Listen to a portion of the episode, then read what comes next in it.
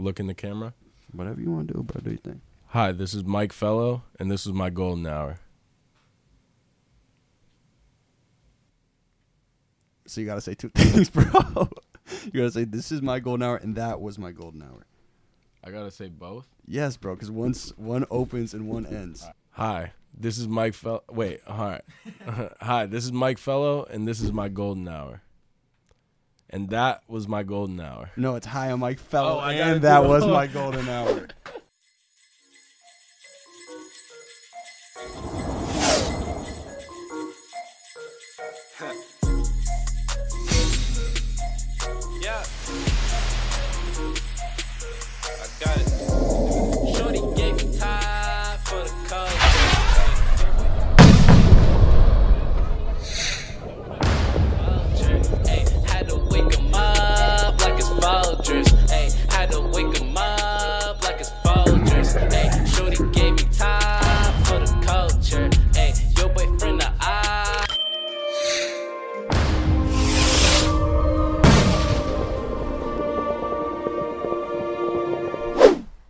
I gotta shout out everyone that's in the room, starting with Sean.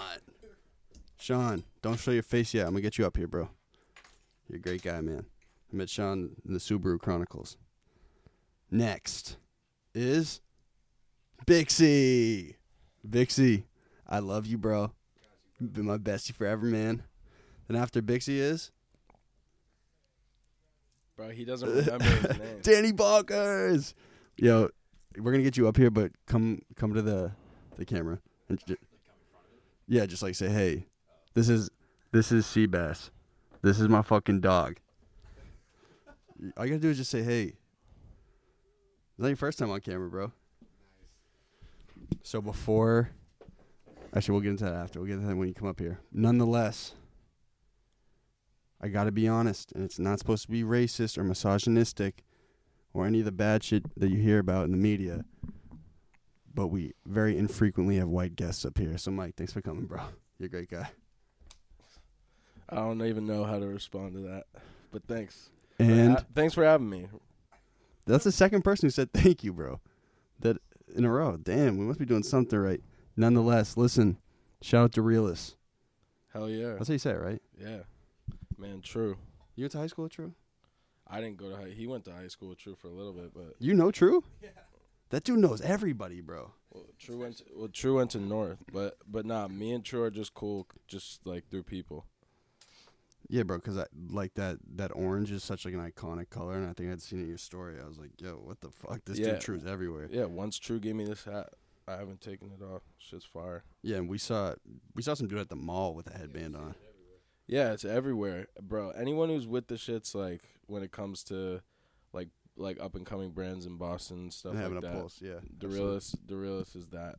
You know what I'm saying? Like, K Merck rocks that. sh- Like, K- all the Cambridge rocks that shit. Well, like, well, well, bro, crazy enough. Did you know um during the show this summer when we were like when I was marketing it, I did like the little video with K Merck. yeah, So recently, I was in Dorchester because True was like, "Yeah, bro, I got a shirt for you," and I go up to the crib, had this red door.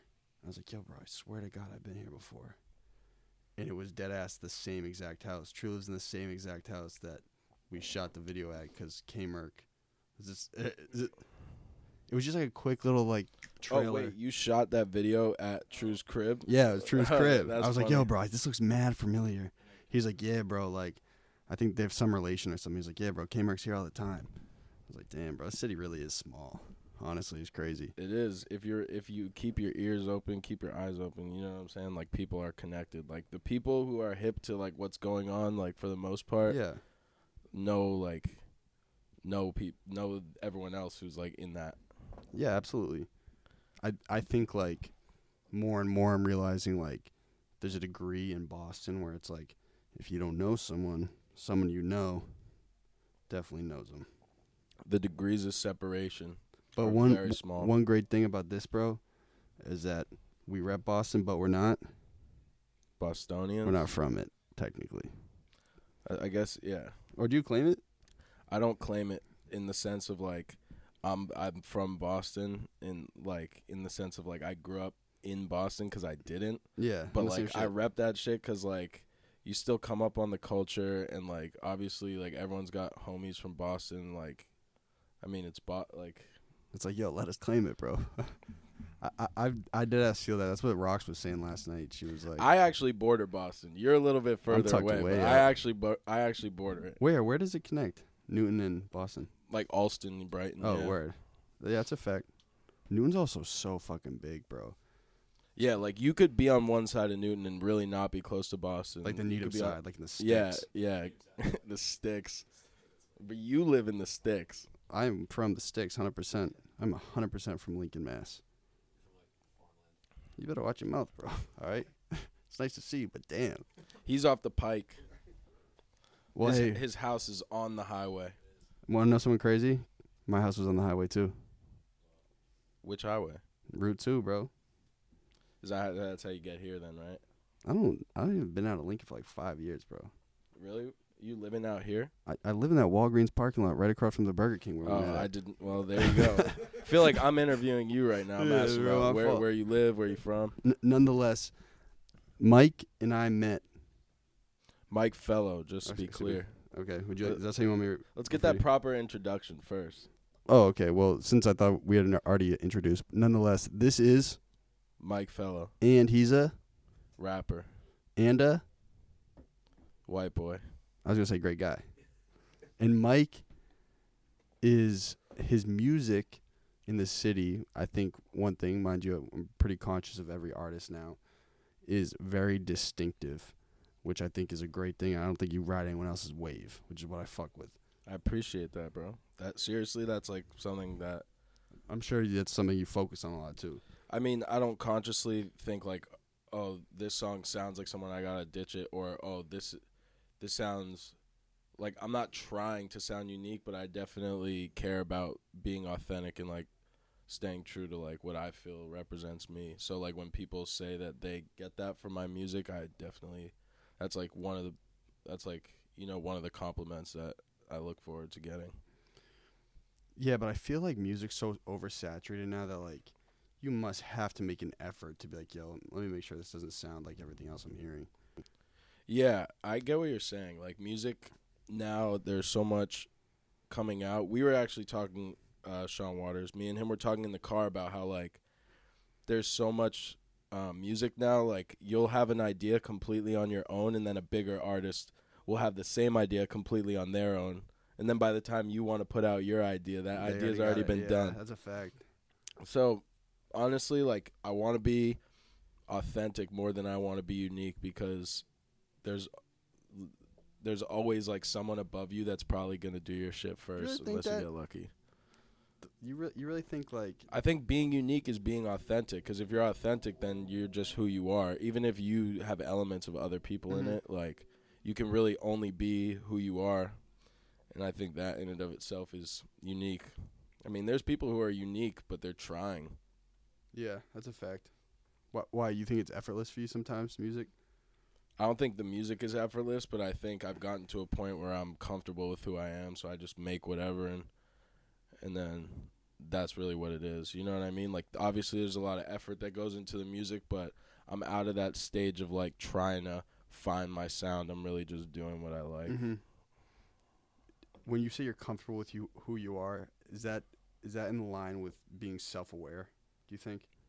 Definitely cuz I'm Is that a comfortable with profound question or what? that was that was like that now we're we're already getting deep. Um, Man, trust me, I'm a good guy. I would say you are you are a good guy. Um, I would say like being self aware and being um, comfortable with who you are definitely go hand in hand. Like I'm not always the most confident, and like I definitely am self conscious and shit about certain stuff. But that comes with being self aware. So like, if I feel like um, I'm doing something that I I when I'm doing something that I feel like this I'm trying to be something I'm not, Mhm. like it really is conscious in my head. I can't really block it out. But don't you th- don't you think somehow this is something I've been thinking about a lot? I'm like, yeah, you can be as individual as you want, but nonetheless, you're replicating something you've picked up on. You know what I'm saying? Hundred percent. Because you people imitate. You know what I'm saying? Like, music is imitated to a certain sense, you can try to twist it. Are we on the same page here? Yeah. Okay. Uh, you know, um, you know, Coda the Friend, the artist. I don't. He's uh, he's this artist um, who my friend put me onto kind of recently, but I'd seen his stuff around. But my friend sent me one of a bar. I think he said it, um, and I don't know it word for word, but he said something along the lines of like, "I don't trust anybody that says they never lied," Mm-hmm. which is like.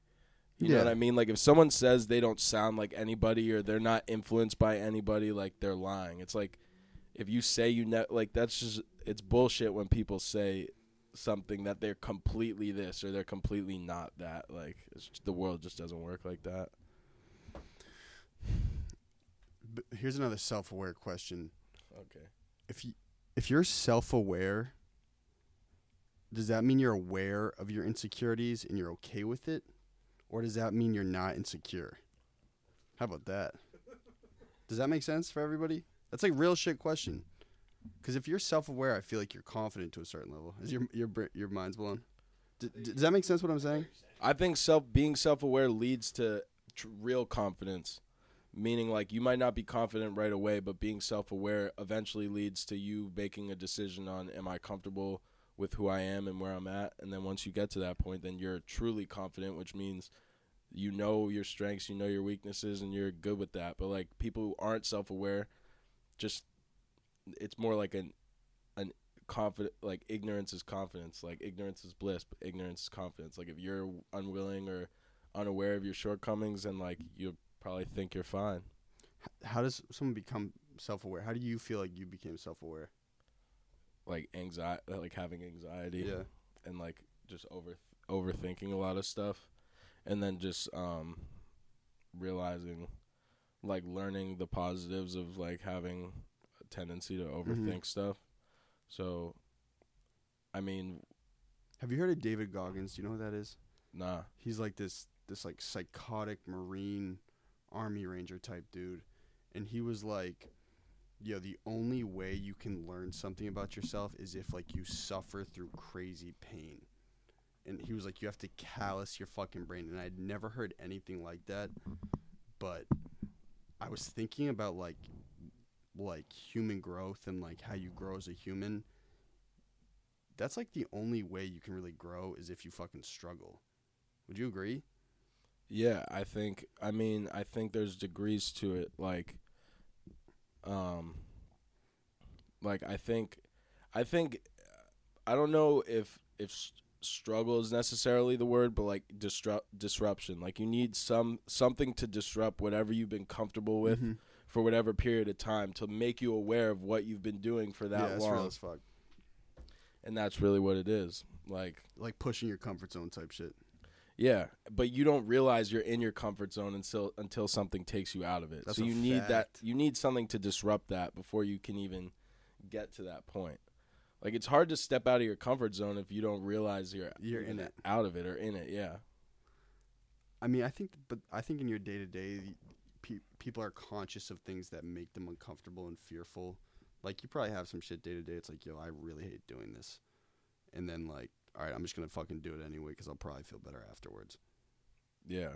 No, definitely. That's like a big thing with with anxiety is is like someone told me one time like I don't think this was their words, but basically um like anxiety is fear of the future and depression is fear of the past. So it's like anxiety is is your and your negative anticipations towards like what's gonna happen and Mhm. depression is like your negative feelings on what's already happened.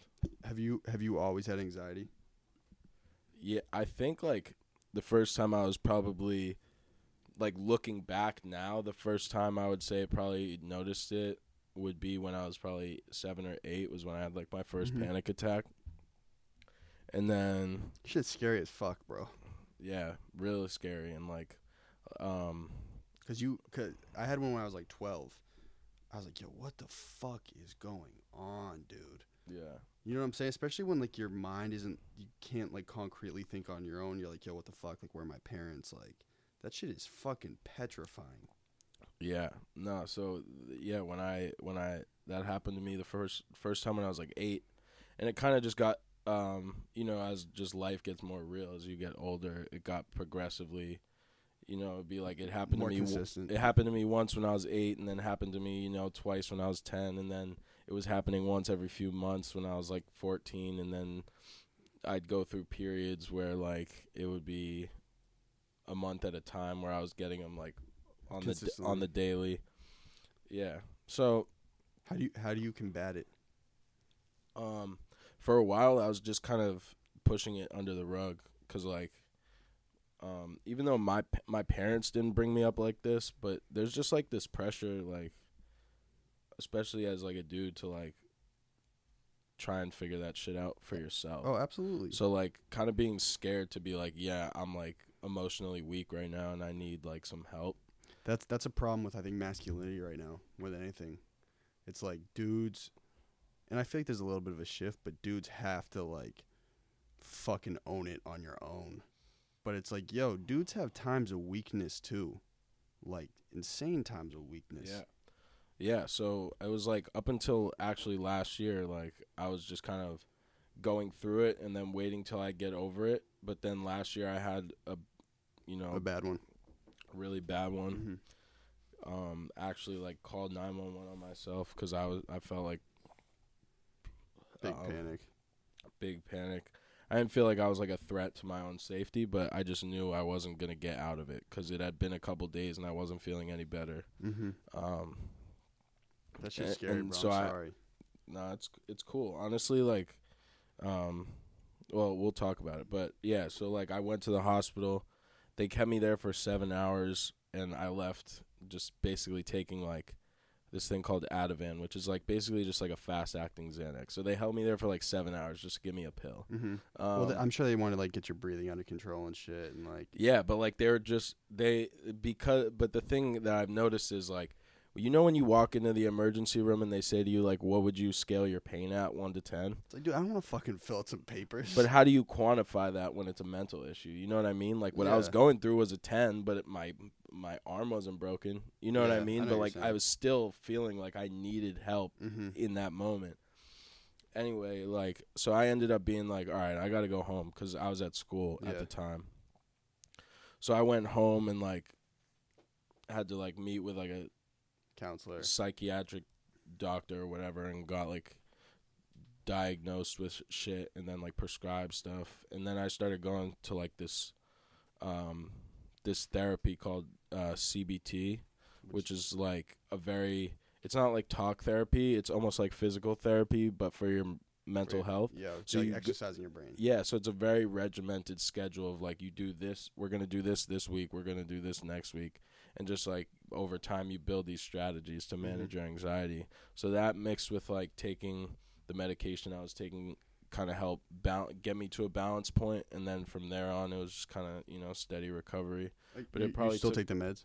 Yeah, I do. I mean, I could probably go off them, but I'm just like I don't really have a reason to right now, and I've I haven't even really it hasn't even really been a year Mm-hmm. since I went through all that shit, and it took me like f- four or five months to really get out of it. So, um, I'm sorry, bro. Honestly, like, fuck. nah, it's cool. Honestly, I feel, I feel like I talk about self awareness. I feel like I know myself, and I'm much more comfortable with knowing like the type of shit that I'm capable of, or like the type of shit that like could happen to me. Mm-hmm. I know how to deal with it now more. Like before, I didn't. Like it was still happening to me, but I just didn't deal with it. Mm-hmm. S- but that doesn't mean it wasn't there. Yeah. And so now I know how to deal with what's there because I finally was like, all right, I am in a bad place right now, and I need help, and I need someone to help me. And so like once I did that, I actually got the help, and I stuck with it, and now I'm in a better position than I was before. So Have you? it's, it's not even a bad thing. If anything, I would say it was a blessing in disguise. Like, you know, when shit gets worse before it gets better, Yeah, like, shit always it's- happens. yeah, that's what it. That's what it was. It got really bad, like to my lowest point, but now I'm in a better. I feel like you're swinging up. I'm in a much better place now. Um. In terms of managing the anxiety, it's not there less, but in just in terms of managing it, it's much better now than Mhm. it was before I had like admitted to it. Really. I think like one the way you're describing it is like very like some people can't really describe, but you're describing it in such a simplistic way that people can actually understand it.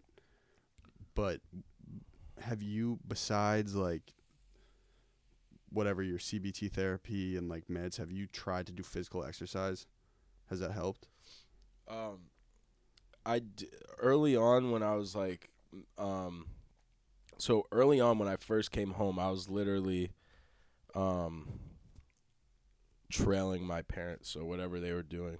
So I would like literally go to my dad's, you know, job site, like, um, and just like sit in his car, or, like just follow him while Mhm. he's doing like whatever, working on a house. And then like my mom, um, I would like go with her to um, like just run errands and shit and just follow them around. Mhm. And so like eventually my mom you know, like people say exercise is good for your well-being and shit, but I was at a point where I was so anxious that like raising my heart rate would give me a panic attack Mhm. because that's a feeling that is associated with panic attacks. So Yeah, like I understand. made that association. But once I started getting better, then I started playing ball and shit again because I, I that like shit helped, right? definitely you feel. So, I mean, everyone knows that shit. You know, like getting exercise just like it makes you feel good. Like if you get if you get done humans are exercising, supposed to do, bro. yeah, know? if you get done exercising by like 10, 30, 11 in the morning, you feel like you can do whatever for the rest of the day and you're chilling. I do it every day. Yeah, it's dope. Yeah, I I wish I did it more now, but I mean, I'm lazy. Yeah. What, what about diet? Like, have you thought about like, yo, if I had like a clean ass diet, that might help? Just in your experience. Yeah, I mean, I try and I try and drink like as much water as I can. Mm-hmm. I mean, I definitely drink soda and like drink beer and shit like that, but drinking drinking water is super important. That shit helps you a lot, and you don't even realize it until Yeah, I gotta drink more water, bro. Dead ass. you do. Drinking water is like is clutch. Helps your skin. Helps you like just you know feel better. Mm-hmm. Like you said, like with exercise, that's what we're supposed to do. Like That's what humans are supposed yeah, to do. Yeah, like the thing you're supposed to drink is water. Like, yeah, that's the only thing. I know it's crazy. So Like humans are supposed to just be like crazy active. Humans are supposed to be like hydrated and eat fucking meat and plants and shit. yeah, it's crazy. Like we're we're so refined from Mhm. like what it was originally supposed to be. I know it's crazy how, it- how it's yeah how it's distanced and stuff like that.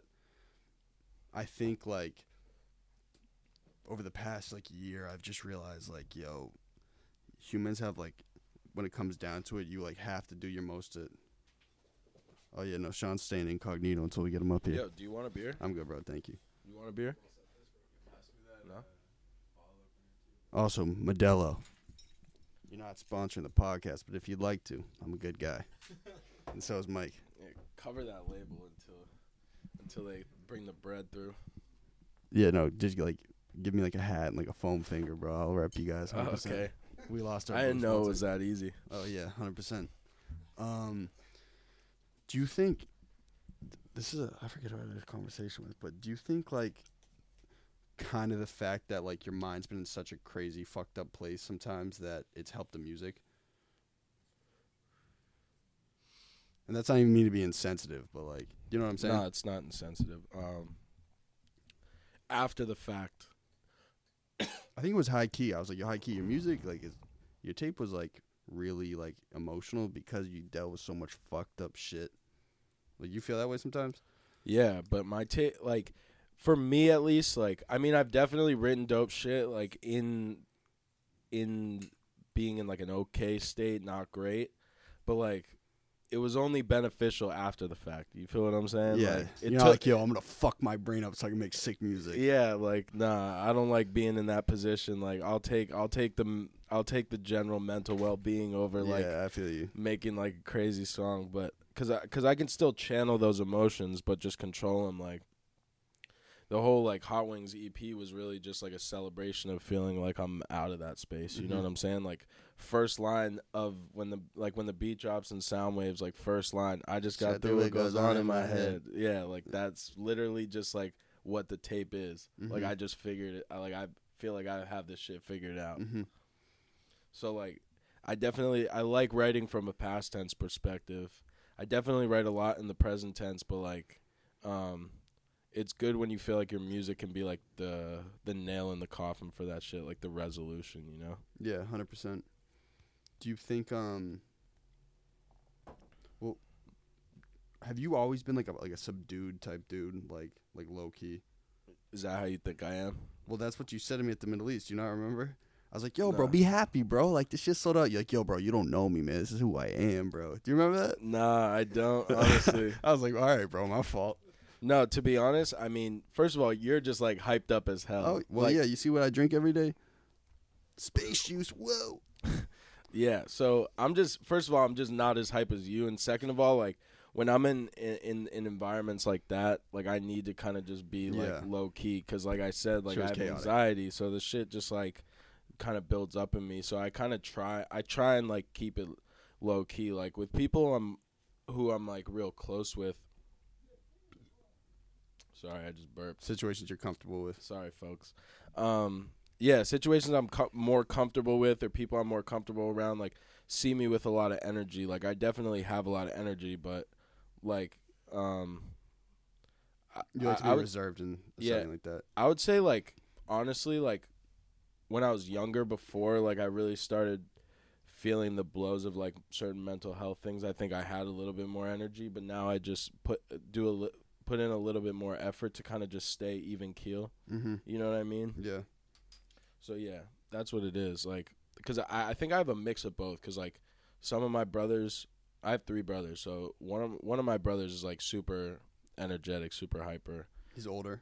Yeah, he's older. All three of my brothers are older. Um, and then one of my brothers like real low key, and then my oldest brother is kind of in the middle between the two, and I'm kind of like him. My dad, my dad is like always not because he's scared to show his emotions, but he just doesn't hang on to shit. Like he could not be more opposite from me. Like he'll get really angry for like 10, 15 seconds, and like within a couple minutes, Keep you it moving. yeah, keep it moving exactly. And um so I definitely have an element of like his like So, so does he understand like your, like your anxiousness? he definitely supports me in like trying to figure it out. But It's kind of a blessing. I definitely I definitely during that time period had some some trouble with like me not feeling like um They got it. I, I think my mom understood it a little bit more. Um, and I think my dad like wanted to support me, but I think like he just didn't he hadn't experienced it in enough of a way to where he could really grasp it. You know what I mean? Yeah. So like there was just certain things he would ask like, Are you feeling better today? Like are you this or that?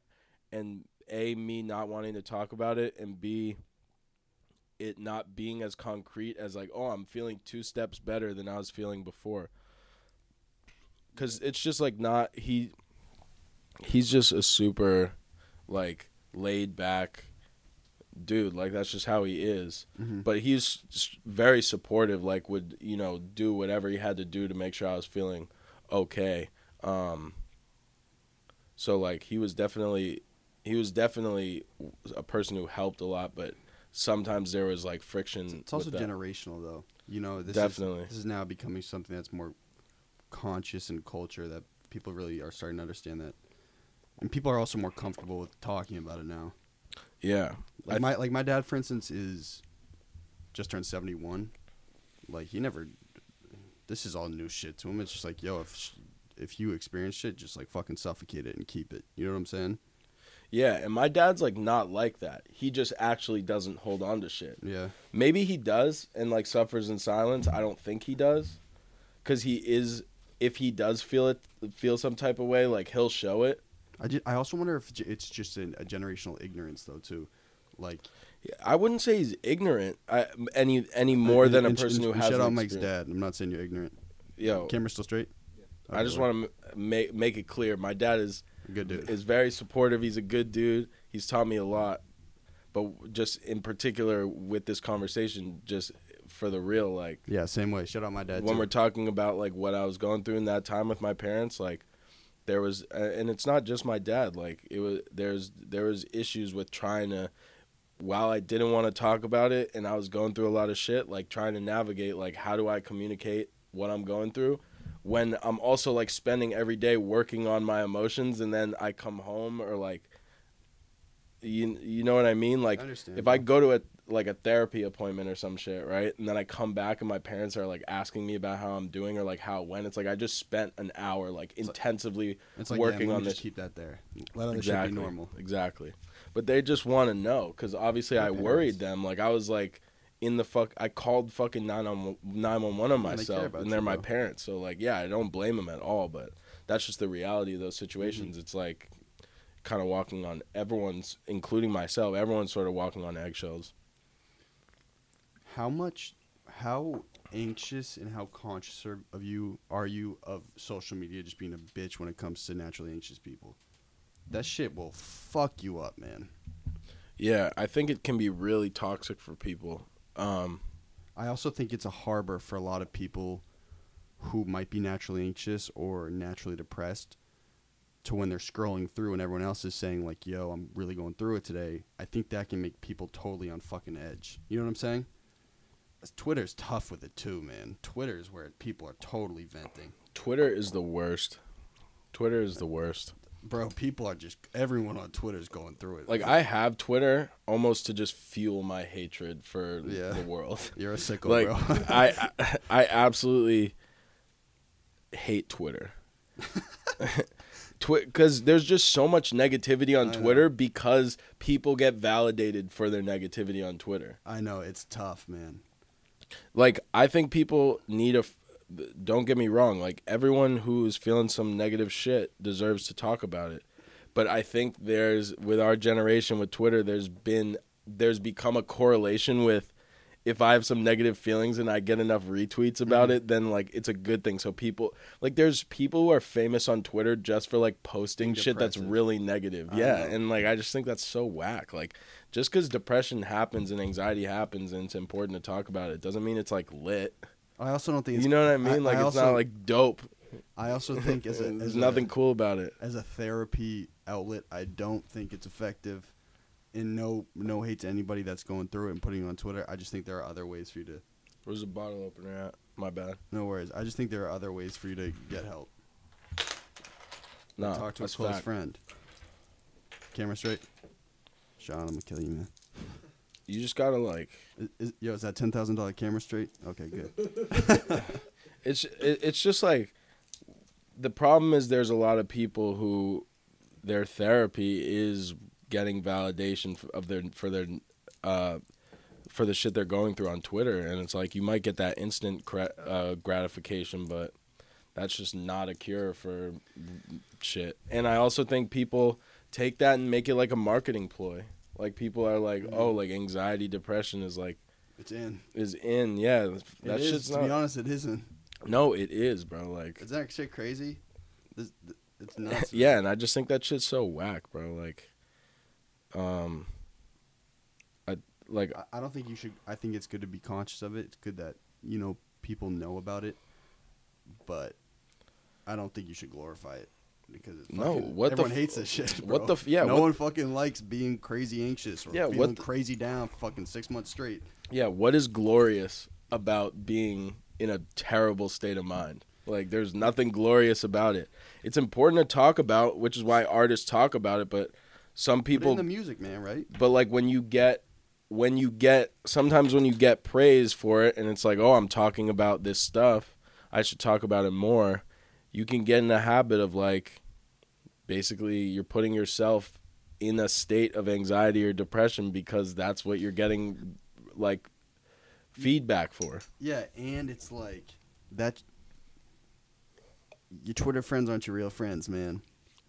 nope Someone They're put just- that on they- a they might Someone re- put that on a t-shirt. they might retweet your shit but like okay I know. It's just like, but I'll just go through Twitter. People be like, "Yo, 2018 been the worst year of my life." Yeah, it yo, bums I'm, me yo, out. Yo, I'm- I'm big depressed today, bro. it bums me out A- dude. anxiety OD today, bro. Like that dark and dangerous. I know, man, but it's also crazy because like, and it's annoying when it's like people who do it and they also aren't producing anything positive like That's all you're do- all you're doing is tweeting negative shit. Like it's one thing if an artist is tweeting negative shit, but then they're putting out music that makes people feel better. Yeah. It's like another thing when you're just a normal person who has 70k followers because they've gotten enough retweets on shit about how terrible life is. Like you're just you're know, just it's like yo, you're just yo, it's like, yo, spreading let me check out your profile so I can just hate my day a little more, man. Thank you, bro. yeah, like what? Or feel guilty that your day's going good. I know the internet's a crazy fucking place. It is, but it's good too. The, The- internet's The good internet's too. also A weapon. big set of weapon for Business. and Marketing. entrepreneurial efforts. That's what I was gonna go with. Mm. Thought you're gonna have it, Seabass. I know it's a tough one. that was my next guess. One for two. Yeah, it's straight. Um, my fault, bro. Messed up on your wire. Um, do you when you drink or you smoke too, right? Yeah, The- I don't like burn it down like that, but I do smoke. That that doesn't heighten it. Your your anxiety. I, I actually it, it, it did for a while. Like I wasn't smoking for a while. I started smoking when I was like 14. Damn, you were at it young. Really, your grade wasn't doing that shit at that point. What you talking? Eighth grade, fourteen, or ninth grade, fourteen?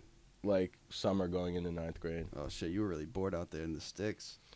Honestly, I was just like trying to be on what my cousins were on. Yeah.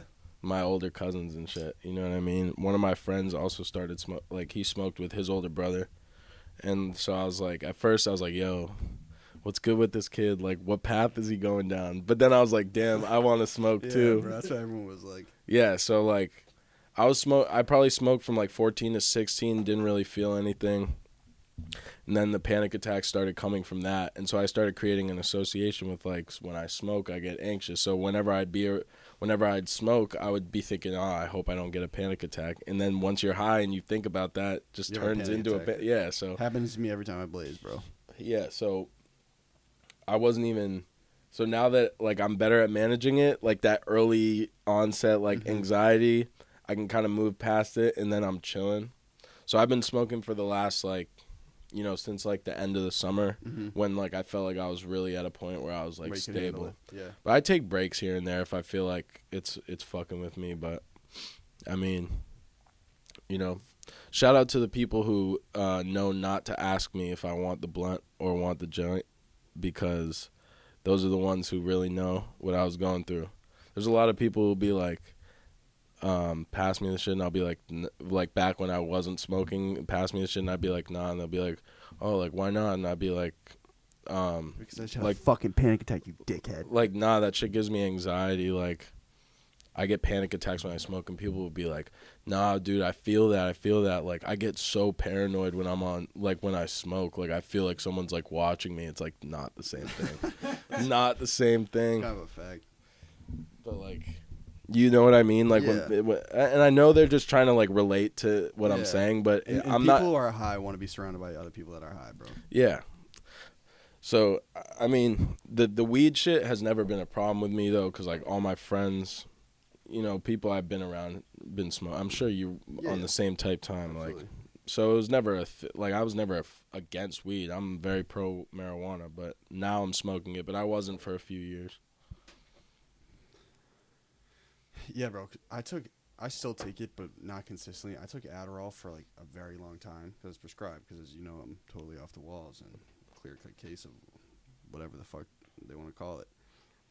That I think for a solid period after, like I totally quit and like was done. Like that scarred my brain for a grip. I thought I was so naturally anxious. Like, Did they wean you off of it, or No, I did you? cut it cold turkey? That's like the that's like the worst thing to Fucking do. Fucking discipline. All right, I was at it. No, but like, why did your doctor let you do that? He didn't. The- the- oh, you just stopped. Pharmaceuticals are fucked, bro. I mean, No, you- they are. they are fucked. They are, but like you, you, you. I mean, it's it's the past at this point, so it's like it's whatever. But if I was to like stop taking what I was taking right now and just cut it off, like A little different though. A little different because Adderall's a stimulant. yeah, So me, I'll just feel like like I was just fucking tired from Mm. grip. That shit would. I guess not. I I'm mean, taking antidepressants. I'm Yeah. not taking like Xanax and shit like that. I take an antidepressant. Xanax is an antidepressant, right? No, It's if not? anything, it's it's uh, it would be called, in in the sense of like, you know, when like, like you're you take Zoloft, something like that. ADHD meds is, is would be considered a stimulant, and and anxiety and Xanax would be considered a depressant. Yeah, but it's absolutely. not. So antidepressant, it really what it does is just balance the chemicals in your brain that Mhm. like cause depression and shit like that. So like, um, and it helps with anxiety because a lot of the chemicals, a lot. That's why a lot of people have anxiety and depression because the shit that causes it Yeah. it's like the same shit. Um, but yeah, if I was to stop taking that shit, I like one time I didn't have a pres- my prescription for like three days, and I was fine for like the first two days. The third day, I started getting like physical withdrawals from the shit, which was weird because It's I'm fucked like up. not an, I'm not an addict by any means. You know what I mean? But I was feeling physical withdrawals. I was getting like shakes and like sudden moments of like dizziness and shit, and it was crazy. Bro. I was like, damn, I'm really like stuck in this shit right now.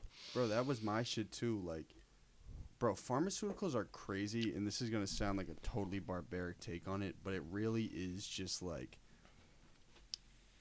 dudes, other dudes, creating something that they think is gonna change the chemistry in another dude's brain, Or a girl. or a- or or a girl. But I think there's so much space to abuse that shit on in the whoever has leverage in the situation. Like you can totally go psychotic with it. Yeah. And and another fucked up thing is psychiatrists get paid by visit. They get paid by people popping in frequently and then represcribing it. So the only way that a psychiatrist can technically be successful is if they have a huge client base and an influx of clients. So they Well, want to prescribe shit. That's the crazy shit with antidepressants. There's like a million different kinds of antidepressants, and they all have different side effects. I'm lucky the first one I was prescribed is the one It I'm worked. still on. But I have friends or like people I know who um, have taken like five or six different kinds. You know what I mean? So imagine like having to go through five or six different kinds, and you're suffering, and the other person's making bread off it. It's fucking tapped. The business does not make sense, They're making millions. but they're making cakey. So I'm gonna join the train. Big pharma. That's the that's the wave The right there. Skrelly, Skrelly. Yeah, Skrelly, That's that's that's GDP's next. Uh, that's our next branch. I like that. Golden Deer Productions, Golden Deer Pharmacy. Yeah, the GDP pharmacy. And listen, don't come to Phoenix Down Studios for that. Is that where we're at? Yes. Oh yeah. I. You just snitched on yourself. Oh no no. They know we're here. Okay. Obligatory plug. We're at Phoenix Down Recording. This is the, in no gas. This is the best studio to come to in Boston. Not only based on rate, but when you come in, you're gonna come out with something much better than what you had in your pocket when you came in. Run by John Scott. He's a top ten engineer in the country, Statistically, based on all stats. three point percentage, batting average. I would also say based on being a great guy. He's an awesome dude, and I wish you, I wish he was here so you guys could meet him. Thanks. All right, so that was the ad section. Of the Oh no, we got a podcast. bunch of we could plug a bunch of shit. Um, Right. All right, here we're gonna we're gonna use this this period of the podcast for you to make sure you get your plug off, so I can cut you up a clip in case you want to push it. Say, hey man, this is what's out. This is my Twitter, Instagram. All right, we're gonna do that now. Yeah, like I want to make sure you get it. All right, yeah, bet. Um, all right, yeah. So my name is Mike Fellow. You can follow me on SoundCloud, Mike Fellow, no spaces, all lowercase. Apple Music, Spotify, same shit. Uh, YouTube. Um, I just put a video out for a couple songs on my EP, which is Hot Wings. That's on every platform. Instagram, Meesh Fellow, M E E S H Fellow. Twitter, Mike Fellow. And yeah, that's basically it. I put shit out uh, pretty regularly. I try and you know stay up, interact with people. So I'll, I'll plug it for you too. His EP was, for me, and mind you, I'm not a music reviewer. You know what I'm saying? I'm just a good guy. Was very different than everything else I've heard in the city, which was like very refreshing. I think on both the production side and the lyrical content. So yo, man, between you and I, yeah, go go listen to the Hot Wing shit because that's like, I mean, if you wanna if you wanna get an an understanding of like most of what we've been talking about throughout Mhm. the podcast, I would say the sound and what I'm talking about on that probably you know fits that category the most. So, um, Yeah, Mike Fellow on SoundCloud, Apple Music, everything. Hot Wings on all platforms. Um, yeah. Yo, I was that's supposed to give you a huge plug and you cut me off. I was just just scared. All right, plug it, plug it, plug it. Well, I already I half did. I kind of lost my place, but nonetheless, bro, Hot Wings was a great tape, man. It's you were saying you were saying that lyrically and sound wise, different than most. Sonically That, different and better. yeah, So Better. better. So like me, that. So me and Jack, I didn't. I don't want to create a like a list because like I have no interest in like creating a hierarchy and shit like that. Yeah, fuck that. But we did want to just like give ode to like the 27 songs we bumped in Boston, right? So that's what we're gonna call it. 27 songs we bumped What's the twenty? What What's the significance of twenty seven? because across three Instagram posts is nine each. That Marketing, branding, content. what? Like you get nine slides on each one. Uh, no, it's just it's. You, you Oh, can divide oh. 27, but you divide 27 by three and it's nine. Oh, the grid, like the grid. oh, Okay, Yeah. got you. Okay, And bro, I love the. Is it the plus song? Is it how you say it? positive song. the positive song? Yeah, Dope, bro. plus song, positive song. There was like no. It, it was weird, bro. There's like no bass. It was just like you just kind of like hit some bars. Dope. Yeah, it was like just it was like um bass line. Yeah. like like actual There's electric no bass. drop or anything. Nah, like there's that. no like major like kick or 808 or Mm. anything like that. Um, but yeah, I just had to get some bars off. You feel what I'm It was dope. Yeah. And, and it was like it was transparent. Were you talking about a shorty? Was there a short? You talking about shorty or something? Um, at the end, I said something like, "She liked me because I'm myself, but she wearing a mask and shit. So cuff cuff, you can miss me with all that bullshit." They yeah, you know who up you know who he's talking about, Sean. He might. He might. I don't know if he does, but like he might. Yeah, It could be. It could be anyone. Honestly, it really could. It it could be a. mu- Yeah, it could be a multitude. It could be a mul. Yeah, it could be a well, multitude. UMass shorties are crazy. That's nuts. Yo, yo, you touched a, down to Philly a bunch. I used to go to school out there. Are you transferred to UMass? Yeah, so I went to Temple for my first two years, which is in He, uh, he went to Pitt, same state. yeah, but crazy shit. Pitt and Boston are like equidistant to Philly. That's how big Pennsylvania is. They're both like six we hours know away. we drove the whole state. It was fucking whack. Yeah, uh, yeah. Um, but yeah, so I went to school in t- uh, Temple, which is in Philly. So like a lot of the people I met when I first went out to college, like musically and shit, is rooted in Philly. So like I do a lot of, I do probably two or three shows out there a year, W- was that one year you went out there, or two years. oh, word, okay. Yeah, All your credits transferred. yeah. Luckily, That's a fucking. I mean, blessing. temp. Honestly, academically, like Temple and UMass kind of similar. Yeah. In like the program I was taking, Were you business school? nah, um, communications. Oh, word, okay. What's the name of that school at UMass? Just School of Communications. Uh, yeah, I don't know what it's named after. Word. like the the business school is Isenberg, Isenberg. yeah. That's like the big deal. You know what I'm saying? It was, the That's it was the same show at Providence, bro. The, the business school, like, what is the name of the business school? That's the name of the, the building. It might just be PC School of Business. The nursing school at UMass is fucking huge too. No, it's like crazy right here. UMass Emer- UMass Amherst or Lowell. Well, all of them. Oh really? Yeah, I knew I knew that nursing's I knew the UMass Lowell one was like a big deal. I didn't know the UMass Amherst one was, but but yeah. So it's dope you can touch out there, though. yeah, I get honestly like there was a, a a a period of time where I felt like I was getting more love in Philly than I was getting out here. Mm-hmm. because for the like when I really started doing the shit by myself and building my like the Mike Fellow shit was when I was in Philly. So like a lot of people identify me with that there. Yeah, I understand. So that's that. So like honestly, be, being out there, I feel very much at home when I'm out there because I get a lot of love out there. Shout out to the people in Philly. Shout out One Take Dave, Felton, Felton Street, Lurch Stevens, EBN, whole squad. It's fine, Biggs. I was saying it's probably more developed out there, Philly than Boston. A little bit. I mean, the thing here's the thing. Like Boston is in. A, you could probably. I mean, everyone in here could probably attest to this. Like, it's at the stage right now where everyone realizes like something special is like happening. So people are starting to like come together and shit. Um, but like the but like the venues the venues still aren't quite fucking with hip hop like that.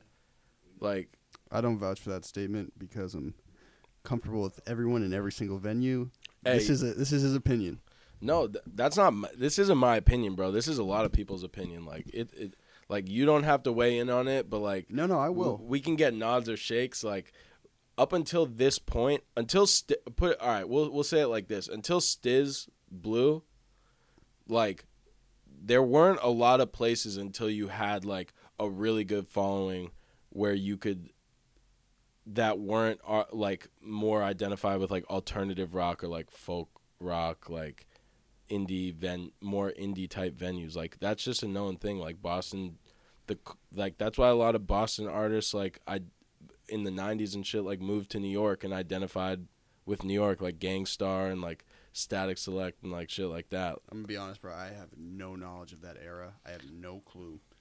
i'm I know, I know who they are. i'm I saying the hip hop scene in boston is growing now the fi- oh yeah. the the but, but more more than it ever has and like venues are really just starting to realize that the Boston scene is something that can be beneficial. So like Philly, it's already been like that, but also a lot of people in Philly will tell you it's real dog eat dog out there. I mean, it is kind of like that here too, but but Philly, I mean, I don't want to speak on it because it's not not my city by any means, but the the culture is definitely more developed there in terms of like opportunities and stuff, but there um but I don't know. In any city, this shit's competitive. Shit's dog eat dog. But I, so, f- I fuck with Philly. so I can tell you exactly the the quote unquote issue is with people getting into venues. I want to hear it from your perspective, actually, because you promote. So Absolutely. So the issue with everything, something I've learned, is it's always about money. And so there's artists around here, you know, have followings that there's inconsistency with shows when it comes to rap.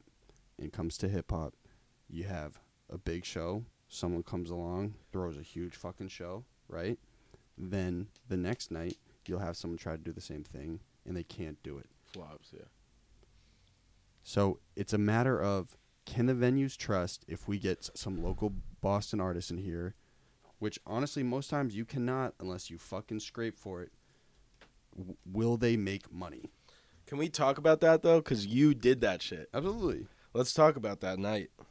It was sick. It was huge. That night was fire. It was sick. That was fire. What was that? What night was that? July July. 21st, man. July twenty first, bro. That shit was fire.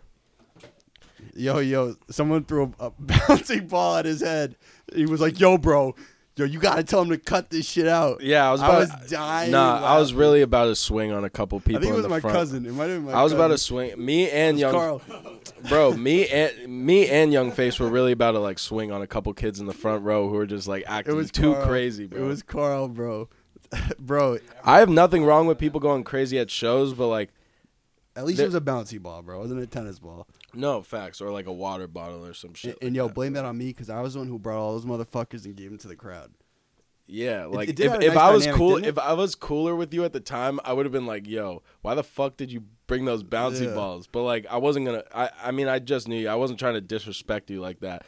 But like, I got hit in the head with that bouncy ball, and I was like, "Yo, It that shit, hilarious. that shit's got to go." And the thing is, he came up to me, bro. He's like, "Yo, you gotta tell him to stop." I literally just grabbed the ball, like threw it back in the crowd. nah, Connor Connor definitely got like a bad first impression of me. Like I was very like very serious and very like not I was No, no. I was definitely kind of standoffish at that point. No, my my impression of you off rip was the fact that I approach you guys, mind you, I've been bleeding the shows. I don't know when I saw you guys, but you guys wouldn't roll the windows down when I tried to come talk to you. It was in a Subaru and a, a Burger King parking lot, and I was like, "Yo, I'm just trying to get some tickets so you can make some money." Yeah, yeah. Like dead ass. And they like wouldn't crack the window. This dude Mike's like something like this talking to me. I'm like, yo, can you look at me, bro? Like, did I do something wrong? Yeah, nah. I, I, uh, after like, cause at first I was gonna do it as a joke, but then I realized like that you actually felt like I had actually made you feel like kind of uncomfortable. Well, Like I was just unwell- like, yo, can you put the window down, Yeah, bro? This is fucking weird. Nah, yeah, because I did it as a joke. I was like, yo, I'm gonna fuck with him. I'm not gonna roll the window down. But then I realized like I actually kind of like was like was fucking up his vibe like doing that. So I was like, I felt bad after that shit. And then the And, night and of also, the, and- you guys didn't get out of the car. I was like, yo, we can just like meet. And Sean was in the car too. Wasn't I just like, yo, I'm a normal dude, bro? yeah, no, no, no, yeah. Let, I'll officially apologize for that because that that was that was a little od. And then the night of the show, I was just stressed because it was like the show night, and Yeah. obviously you were stressed too. Mhm. Everyone was stressed out because like that was a, bro, that was the biggest show I've ever played. There was 500 plus people there. Like You- you know- that was a big ass deal. You, you know how many how many tickets were sold? It's straight, bro. You know how many tickets were sold? Like six. Six twenty. Yeah, I, I would say probably in and out. There's probably around 600 people, or like at least 500. I don't think. they, it was South Set was the, the when it was like fat, fat. There was like a, a late rush. Yeah, we were like we were like right before like the peak peak of it. Mhm. Um, yo, but you you know Millyz popped out to that shit, Mm-hmm. but like we didn't get it going in time. Like he dipped before like 400 people showed up. Yeah, I know. He was there when there was like 80 people. I know. I yo, there was there was a time where I was like, well, I knew the whole time, bro, because I had like, you know, been up for 18 hours every day, doing everything I fucking could, you know. So I knew people were gonna come, but at like 10, 15, and when the doors open eight, doors open nine, whatever. I was just like, yo, this is like terrible. Shit didn't really shit didn't really get popping until like 10:15, 10:30. Th- And there was just a fucking wave. Yeah, huge wave. I was shocked, honestly, um, just because like That was loud as fuck. just because it wasn't a steady build. It was like 80 people. That was me, bro. It was like 80 people in a 500 person venue for like 45 minutes, and then all of a sudden like 350 people showed up. It was sick. it was sick. Dope, man. Um, but yeah, like after that night, n- um, because like when I first met you, obviously, like I, swear to God, with this chick. You're hearing that in your headphones, right? yeah, All right. Uh, um like before that night the two times i met you was the one night when you did that little promo party at the bar Yeah, we can talk about that too for sure. um and then the night that i mm, saw you at the car the um car was first, right? i think the car was second actually Oh, was it? yeah um We got showed up to the promo party dumb late. yeah we showed up around like 11 something or and i think it probably started a little or no we showed up at like 12 Mm-hmm. Um, but anyway, so like before that, before the actual night of the show, I was like, yo, this dude is like, I can't match this dude's energy. But then like when I saw how the show turned out, I realized like why that shit is so important because it it turned out, and I was like, yo, like even though me and his personality are very different, Mhm. like the reason that show happened is because like he up, up, yeah you know? exactly so like that after that show happened i was like i def i see like the why the grind Yeah. and like the energy is there well, well, bro, you have like, it's it's a weird, and I can get in this state. I have to like work myself way up to it, but I can get in a state where I'm just like nonstop selling, just like bam, bam, bam, and like it's like a fucking superpower. But it's not the way I'm talking to you now is not the same as I'm sure when I had met you initially.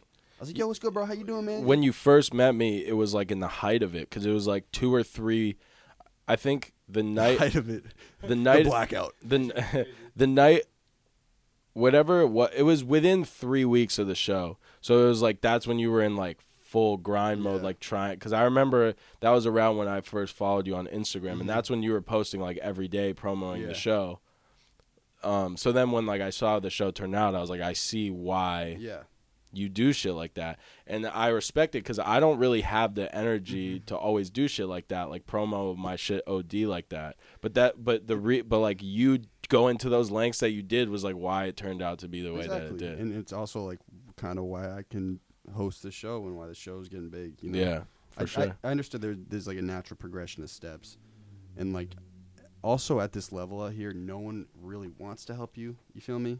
So you just kind of gotta do it. I. So do you remember big shit at at the the launch party? We really thought like, yo, that's a fat spot in Boston. Like town's dope. We shot like sick trailers for it, but I really undermarketed it. We were like, yo, bro, like This is a gimme. And there was no one there, bro. Yeah, facts. And so after that, after that shit, I was with Jack. I was like, "Yo, bro, I'm gonna have to go to reach a different level to sell this motherfucking thing." Yeah, out," you yeah. know? It was sick though, man. All worked out. It was dope. Nah, it did for sure. But but back to to Boston as a whole, like I remember it was either it was either you or Mar- my my homie Marcello who actually does like all my cover arts and shit. I think I know Marcel because when I was editing the event footage, was he wearing like a tight white shirt? He might have been, Yeah. honestly. I don't even know. But um he walked outside around like 10 10 10 15 and he was like, "Yo, there's like 200 people outside like waiting to get in." And I was like, "What?" Cuz at, at that point there was like 80 people inside. Yeah, And then the shit just ended up being crazy, so it was dope. that's that's hilarious. Carl was throwing balls. That was mad funny, bro. And who who crowd surfed? Was someone else in the crowd? Or you guys crowd surfed?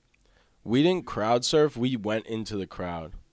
Like we were rap. Like we brought the mics out into the crowd, and Oh, we word. and we like had a, a like a small little mosh, like going like just rapping with like the crowd around Mhm. us. I want to say, I want to say it was someone on South, like on during South set that um that I, did. I think you and Sal should make a song, bro. Honestly, Is he serious about it? Not even on a disrespect way. Like he's just really quiet. He's he's been dead ass working on a tape that like for a grip. And I know everyone says this, but it's really good, bro. Word. I mean, like I have to be honest. Like I've only heard the couple of shit that like you've promoted from him. Mhm. But if you want to like put me on to like I what he's been working on, like for sure, because I didn't really get a chance to chop it up with him much. Mhm. Cause like He's kind, bro. He's, he's, he's kind of like you. Like he's just like he just sticks to his business type shit. You know. Shout out South, man. where's Heck at? Where's Big Heck? Heck is starting his own show. Really? it's like damn curveball. Nah, bro. I had, I had a conversation with Hector, um, and this was like inevitable just because he's been like every video. I was just like, yo, bro, like, it was tough for me, bro. I was like, yo, like I, you helped me like start this and shit, but like, I just move at a psycho speed. so you felt like he wasn't. No, no, not even that. It's just like I move best when I'm alone. It's just the truth, bro. With, with everything, I just like think really fucking fast and just shit clicks. And, and nonetheless, yo, Dan, Danny B's back in here. So I want you to. I'm gonna get your seat in here. I want to talk about Moufy. Oh, in the Newton tie to Moufy. Oh, we can def talk Moufy. Here, wait, let me just. I have a funny story about Moufy. Not really like directly me and Moufy, but like me and sort of. I mean, we'll see. yeah, in the middle. Squeeze by. W- one sec. Cut. Sorry. Mike, talk real quick. Yo. Yeah, we're good. Hey. Damn. I told you, you just gotta wait. Gotta be patient. Um, so listen, I want to introduce my fucking dog. So you guys know Golden Deer Days post concert, but when the film I made, Danny Buckets was on every set. Everything I write, check in with Danny Buckets. Everything video wise, video production wise, directing wise, we have a crazy screenplay. Is Danny Buckets. Great dude all around. Kind His real name is Seabass. And this is my buddy, and I'm ha- really happy he's here because he's back from. I was down at Quantico with the Marines. I don't know. You, you don't have to talk to me like I'm not interviewing you, bro. and, and- I'm sorry. I'm sorry to take away from uh, the conversation you guys were I don't having. give a fuck. no, no, no. This is. I wanted to produce this bit because I knew you were both from Oh, that's Newton. right. That's right. Can you both just check in on like Moufy and like how that shit started? You guys are from different sections of Newton. Yeah. though. Yeah. We're from. Hold up. We need con. We we should talk. We could talk. You want to talk Moufy first, or you want to talk Newton? Wh- Why don't you guys just start chopping it up, see what you got in common, type thing? What? Nah, that, that ain't gonna work. Yeah, Hold I up. don't know. he, you went to Newton South. Yeah, You went to Newton North. yeah. Geographically, how far do you live from each other? Like two W- miles. You said you live in. I live. I Newton live Corner? Newton Corner by like. Is it not? Just talk into it. Uh, Give me like a location you live like near. by um, like near where Oak Square is in Brighton. Yeah. Like I live closer to that. Oh, okay, okay. Oh, so we live close. So you live off like Grove and shit. Yeah. Okay, yeah. So we live close. Um, yeah. So we're actually not that far away. We're like on the in terms of like closeness to Boston, we're like kind of similar. Mhm. But H- how does that how does that work by school district? he though? lives on the north side of Comab. Yeah. I live on the south side of That, Com that's Ave. the Like, divider. Con, Con Ave's like the Ba- divider. basically, yeah. New North is significantly bigger than South, though, right? Uh, Like f- uh, Not four, significant. four or five hundred people probably. yeah. But like south grade. south is like nineteen or two thousand. So big as fuck. And I and yeah, north is yeah, like north north's like 25 or Yeah, 25 it's or- pretty I'm big. pretty sure. Yeah. 26. There's no like schoolyard beef, right, between like North and South, I mean, no. or is there just some None bullshit? that I can think. None. What are the stereotypes? There used to be beef back in the day. I want to hear Stereotypes. your. I want to hear your. I don't know. There's there's not stereotypes. really any like actual like nah, there's nothing. There's nah, nothing, let's like, get legit. real. Let's hear what's the real South stereotype. Uh, I don't know. It's like I, I would Let- say let's what, get- what let- I know. Let's because get I was ethnic. Let's get ethnic with it. you, you guys like weren't as good at sports or something as us. Why though? I would Uh, say I think there's a, a stereotype that that South is traditionally much artsier, right? Yeah, Yeah. But even that's not true. I don't That's know. not it's, true at all. it's all um. here's all- wh- here's yeah, where it comes from. Newton, the south side of Newton is where a lot of Jewish people settled. Mm-hmm. The north side of Newton's where a lot of Italian people Yes. settled. So like is back in the day when there was like a lot more anti-Semitism and shit like that, and like just general like cultural divide. Like the north side was the Italian side, Mm-hmm. the south side was the Jewish side, and like the Italian kids had this had the reputation of being like tougher than the south side kids who were like m- more more likely to be Jewish. Yeah, and like And so like a lot of kids are Excuse me, riding my off fault. My fault. Jack, Jack. Yo, be quiet. We can hear you on the mic. It's all good. So, um, so like back in the day, so like a lot of kids are riding off the reputations of like what their parents might have been, might have experienced at one time, but it's not really Oh, so still. this is a legacy thing in Newton. Like people like grow up there, have their kids there. oh yeah, yeah, I mean it's not really possible now because house housing. I mean, shit's just expensive, but, um, but like yeah, traditionally Italian people lived on the north side, Jewish people lived on the south Mm-hmm. side, and so like that kind of carried that whatever animosity there was at that point of like this side's the tough side, this side's not, kind of carried over. It's not really necessarily true anymore, but like people still kind of carry the beef. Like there's Yeah. definitely beef. In, did you play football? yeah. So, like in football, your senior year, remember we got into a brawl? In football. You're Yeah. a year younger than me, right? Yeah, when we were in the preseason. Remember we played that Oh, preseason game yeah, at North right. and there was that brawl? Oh, that's right. Yeah. So like Oh, oh yeah, it's always going on. It's shit like that. But like there's That's not just really stupid. So there's not schoolyard's shit. like it's not I mean Newton It's Newton, bro. right? Yeah, like Newton's like low key as fuck. Like there's not Exact- it's not- exactly. It's it's like it's not like kids are pulling up on people and like fighting and shit. But like I would definitely say when like if you were at a party and like you were some a group of North kids and like you were at a South party, like you would definitely feel like you're out of place. Like Yeah. I've definitely been in those positions before, but like it doesn't get that deep. It Yeah. was definitely it was definitely a bigger deal, like Yeah. 50s, 60s, 70s type shit. Which- yeah, I was gonna say, so football would just play exhibition because LS played Newton South, mopped every year. Sickening, I mean, Except the year that we beat you. I wasn't. a Not part- not when you were at school, but Oh, it was the next year. It, wa- the year after me, we beat you guys on Thanksgiving. Oh, but we were both long gone out of high school at that point. Well, you were two years out. I was one year out. Yeah, bro, that's washed. No, All in right. our four years, that yeah, was nah, smack. yes, that is a fact. There, That there is was a there was some there was some quarterback whose like dad was a weatherman or something. No, he's no, it's just- Austin Burton. Yeah, He plays, Austin. at, he plays at UCLA. Uh, UCLA Yeah, right now. UCLA. Oh, LA. this dude's a total stud. Total Absolute- stud. absolute stud. So my senior year, we got washed on Thanksgiving, but the year after that, he was still there, and he was the best quarterback in the state by I mean, far. he's like Yeah. unbelievable. yeah, he's not. Who He's is nasty. Natick? What, who was it? Natick again? Troy Oh, Troy Flutie. Nah, we, Yeah. don't, we don't give that dude a shout out. Fuck that dude. What? That's the rivalry. yeah, yeah, Natick North. Yeah, um, but nah. So like, th- yeah, his his last year before he went down south for like recruiting and shit. Oh yeah, yeah. They played on Thanksgiving and they won. Um, but yeah, There was. I don't know. But the reason we only play exhibition games in football 'cause- is because of fighting. because there would always be like Stupid. stupid, stupid stuff. But it's not like it's the peace treaty. It's the South and North peace treaty right here. yeah, wow.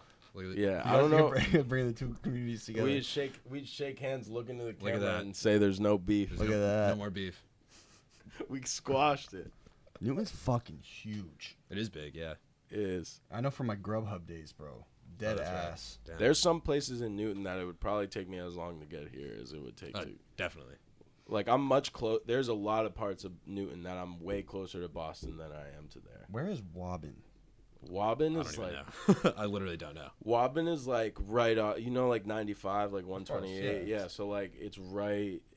It's exit like Right off Route Nine. right before the exit for the Pike. So like exit for the Pike is like 25, and Yeah. Waban's like 21. Exit 21. That's like the forgotten area. Waban. Waban, Waban, Waban is forgotten because everything closes at like 7 p.m. Oh, it's just quiet as It's fuck. Yeah, it's like- terrible. it's, like, very it's, quiet. It's the most boring place to be in. Is that where the gorge is? Like that fucking. Like, Hemlock Gorge? yeah. Yeah, yeah, yeah. It is in Waban. Oh yes, yeah, so I know exactly where that shit is. Upper Falls, Wob. Falls, it's like yeah. on the line, like Quinobequin. Upper Falls is its own thing, though. Well, no, the Falls is its own thing, but like the Hemlock Gorge, gorge like right itself. off Quinobequin, is Waban. That that area, that's like I don't know. I I, I don't I don't. Those consider, aren't his parts. like I, that's so far away from me. yeah, exactly. That, that might as well be like That those are two two opposite sides of Newton, where he lives and like literally opposite. Yeah. Really? Like I'm closer to like downtown Boston. than Yeah. that. What? There's a there's some Chinese restaurant off Route Nine there that was like I frequented on the Fortune Grubhub. Panda. There's some shit like that. Fortune A Panda. small little place. Yeah, Fortune Panda. And, if, and if you keep going, there's, green tea. There's, Wegmans, right? If you like keep going Oh up uh, yeah, I know where the Wegmans Fortune is. Panda. I know all Shut- them, all, all that shit. Yeah, then we hit Newton Center, bro. We get JP Licks. The That's where you tips, got JP tips Licks. were always whack. Was it sweet tomatoes in Newton Center? Sweet tomatoes. and then you got uh Jake's falafel Yo, didn't, didn't someone Jake's drive their car falafel into sweet tomatoes or some shit? in West. Oh, in West Newton. A different sweet tomatoes. dude, but that yeah, was, yeah, that was actually like really sad. Like people were just that, that was in West Newton. Someone yeah. died? One. Yeah, I think Jesus. someone was like literally just waiting in line for their pizza. I think one got, person died, and then One person died, I actually used to work at that Sweet Tomatoes, and my like the Oh, person no who was way. above me got seriously injured, like broke Oh a my ton of bones and God. shit. Yeah, it was like terrible. Some dude had like a heart thing, like a spat, like a not a stroke, but something to do with like Heart attack. base Sure. something Yeah. along those lines, and lost control of their body and crashed into the thing, and Oh like my and the God. oven, and the thing is, it's glass windows. Yeah. And then there's like the a counter and the storefront. ovens are right after. So it exploded. No, it but the car was the car like it could have been way worse because the car drove right into Mm-hmm. the center of the thing and could have hit the ovens which would have literally caused a huge explosion. That is like the saddest and craziest. yeah, it was like ridiculous. Oh my god. Did they reopen? I think. Yeah, you guys like Jake's falafel? Yeah. Didn't I go there with you? Yeah. We I can walk there. That that's like Oh. where I live. I live around there. Gotcha. It's like right near BC and shit. Oh, okay. Oh, all right. See, but you used to work at BC. Yeah, I used to be a lifeguard. Yeah, you don't have to deny it, bro. It's Straight. I'm not denying it. All right, Yeah. let's talk Moufy. Wait, wait. One more thing. How much different is this content than the other shit we've produced? This is like, yo, there's no Like, like, ridiculous, edit, like filter. ridiculously different. I know it's crazy. Maybe do you have the light that, that light stand though? Is that yours? Did you buy It's that? not. No, John already had it This the stew. That was Oh. huge. Um, yes. Oh, I- yeah, so yeah, I would yeah, like yeah, to yeah. talk Moufy. Wait, This- can the we- song I- Wait, hold on. Can we can we pause pause the recording? I need to take a piss. That's how, crazy. that's how high tech it is. It's You want to leave? All right, yo, here, give us, can you lean back just a little? Um, so Mike, you probably could start it off. When okay. you're a year younger than us, I probably heard about him when we were in eighth grade. You're probably in seventh grade. No, I think I think it was like 2011 ish when I heard of him. High school. It was eighth grade, eighth grade, early high school. Word. The the reason I asked you is because his song is called Miss Newton, Miss right? Newton, yeah, that that's was his big shit. yeah. That was yeah, one. yeah. Of, that was one of his shit. Yeah, there was a remix to a Oh, J Cole song. right. Oh, it was the same beat. Yeah, it was. At, I mean, a lot of people don't realize that it was like one of J, uh, a song on like one of J Cole's mixtapes. Um, but yeah, M- Miss Newton. That's was, right. Was yeah, it was a that. J Cole beat. Um, Yeah, that's right. I was, That's why I'm asking you. All right, I was I was kind of lost for a second as to where the. But yeah, Miss Newton yes, was now one. You're, you're Miss, right. Yeah, yes. yeah. Okay, Miss. Newton was one of his first shits to like really go up in terms of like internet virality. Well, oh, South Seer? What the hell? Did you know this dude was gonna be here? I told him to come through. Oh, word. Okay, nice. This is a fucking party. Um. So you, Yeah. What about it? so d- did you guys at the time know like how big that shit was? Because he was like, he's like rapper from the city talking about like a suburban chick, like the concept of the song was like, yo, like she did a bunch of drugs and shit. Is Oh, that yeah, right? yeah, yeah. Do you remember it, Mike? Yeah. Yeah, It was- Did at the time did you like know how impactful that shit was? Because now it's a I did it not. is a really big deal, especially in all these circles with the venues. They always refer to like a Moufy show. I remember I went to it. Uh, did I? Was it Moufy? I don't know. I I went to I think one of his shows. And, You went to a show? I, am dead serious. I did. You remember that thing? It was like college some something bought something. It was like it was like a little music festival that was supposed to Yeah, like yeah. attract like the college kids in the Boston area Yeah. type shit. And he performed at. the- Yes. he was like the headliner. That some- might, have it- been, it- that might have been the joint that you went to. There's something like that. I, But yeah, Miss Newton was a big like, deal. But that wasn't actually the first song that I heard by him. But, but he, wasn't he popping it over at like Newton high schools and shit? And like, Well, because he was doing like He the, he, he- was doing the little pop ups where he would like pull up on high schools and shit, and like yeah, he would, did like up. Boston Latin, Newton South, that Newton shit North. is genius. He would like show up and like people would get people, At, people for lost the, their for the time, I don't think it would still work now, but for the time before like Instagram and like that shit really blew, just like effective. YouTube videos. You know what I mean? Like Yeah. When kids were, you know, like back in the day when you were younger and you would like look up your high school on YouTube to like see if there was any videos. Yeah. Like it was, Oh, gen- yeah, yeah. it was mad smart for the time, and like yeah, he pulled. A, that, that was before I got to high school though, so like that was eighth grade, I guess. You yeah, came, yeah, you came uh, when you my were freshman probably- year at, yeah. at North. Okay. And like it was like such a big deal. Him and his like crew rolled up. And hmm Just lean it up a little bit. So, Yeah, so, nah, he was smart. He was smart about it. so am I? Is this like a totally random question? But I thought this was like a big deal in terms of Newton kids that this song was created, or is this? Okay, then that was Maybe for the terrible old- journalism on my no, part. no, man. maybe maybe it was for the older kids, but like for me, it wasn't really. But it- I was kinda, young. kind of the same but I was. I remember I like heard it and like people would talk about it, and then I was like, Yeah, uh, Like, because good, it's good because song. I was in eighth grade, bro. Like I didn't associate like drug use, suicide, and all that shit with like my. Okay, that was sorry, terrible journalism. I thought I, th- I thought in terms of Newton, like yo, this was like a staple, like a landmark. Oh like, no, like people No. weren't bumping that shit. No, no disrespect to Moufy, but like there was a plenty of other Moufy songs that people were fucking with more than that shit. Boston Lights, Yeah. pick it up, Pick it throw up. my Pick three, it yeah, pick it up, throw my threes. He was Twi- always he was always wearing like a Red Sox jersey Twist- or Celtics jersey type yeah, shit. twisted and light it. Like that was during that was like during the same period of Black and Yellow when the remixes were popping. So Mhm. like doing like city anthems and doing shit Was that popular as that fuck. like explicitly identify with your city, not like Stizz where it's like oh he sounds like Boston, more just like Boston references Mm-hmm. Yeah. and shit like that.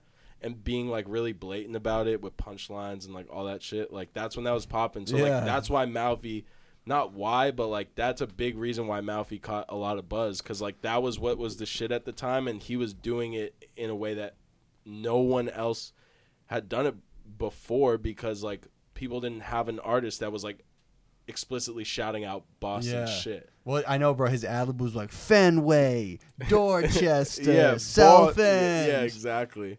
I was like, yeah, this dude is a direct Roxbury, marketer. Southie. Yeah, Yeah, literally. Yeah, yeah, yeah. Okay, so uh, Danny Buck, it's my fault. Um, I just thought this was like an insight you probably had, my, totally misdirected on my part. I cannot, I cannot have less to say. all right, All right, no let's worries. get him out of here. Yeah, all right, we'll cycle Sean in. All right, we gotta. Buckets, Swi- thanks for all coming, right, bro. let's switch. Let's switch gears. Yeah, yeah, we will. Don't worry. You want to pop up? So, so Mike said he's he was gonna bring Sean up. Sean, we Yeah. met a couple times. Sean, It wouldn't be, honestly. It wouldn't be right to do this podcast for me without bringing him. okay, great. Thank you, bro. So Thank you, bro. this is Sean Waters. Yes. Is, is that just is that just your producer name or is that that's your real name? Nah, that is not my real name. F- fire ass producer name, no, no bullshit. Appreciate it. And you produce all your beats come from Sean for the most part. I'll, I, you want me to? An- I'll answer. I would say, all right. Put it this way. So like I was working. on I had the idea to work on this tape before me and him. Before he even ended up really working on it heavy with me, and he ended up doing five of the six songs. Word. So like we did a EP two summers ago called Drift, where he did all of it. It was like let's do an EP together, and then this summer it just ended up happening naturally. So like a lot of the shit that I do is produced by him, just because we. I mean, I think we go through periods in and out where we line up musically with what we're trying to do, and like this summer just happened to be one of those times. Yeah. So I mean, we just been doing shit like for a minute for the last few years because he's a couple years younger than me, and he's just always been grinding on the How old are you, producer bro? shit. I'm 19. Damn, shout out Yeah, to you, he's bro. hella You go to young. school? Uh, not currently. I'm taking the semester off, but uh, I was out in Colorado actually. Oh, for the semester off? Mm-hmm. No, no, no, no. Uh, he not- was at school yeah. in Colorado. We go, Boulder? Yeah. Oh, me and Bix touched down in Boulder once. Hit the loud pack. Started getting wicked anxious, man. it all That's- comes back. well, no, my real anxious shit was, bro. I kept checking in at the bathroom like I had to piss, and I did not have to piss. Yo, that happens, bro. It happens. But yeah, so like him, he's in terms of like where I'm at right now musically, he's played a big role in like forming that sound. Mm-hmm. In terms of like, really jazz influence, huh? Like, there's like saxophone a lot. Am, am I right in saying that? Yeah, bro. I'm uh I'm a jazz drummer, like classically trained, I guess if you want to say that.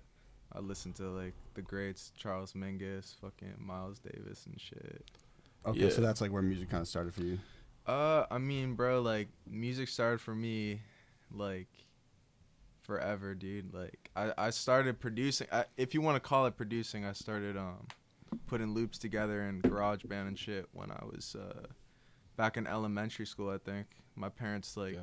got a fucking like MacBook.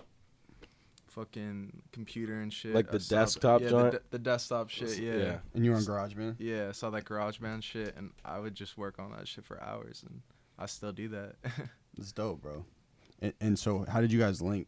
You- You're also from Newton. yeah, I'm from Newton. Um, Went to Newton South too. yeah, went New- went to Newton South, and then I uh, I heard his shit. So he was in No Trace before, s- from another uh, Yeah, so- another era. Yeah. Um, So hold on, let me real quick. so like back when I was in high school, I was like rapping with one of my homies, and we don't like do shit together anymore. Like we're still cool, but like we just you know different paths in life type shit. One sec, yo, just yo, st- just stay out, all right?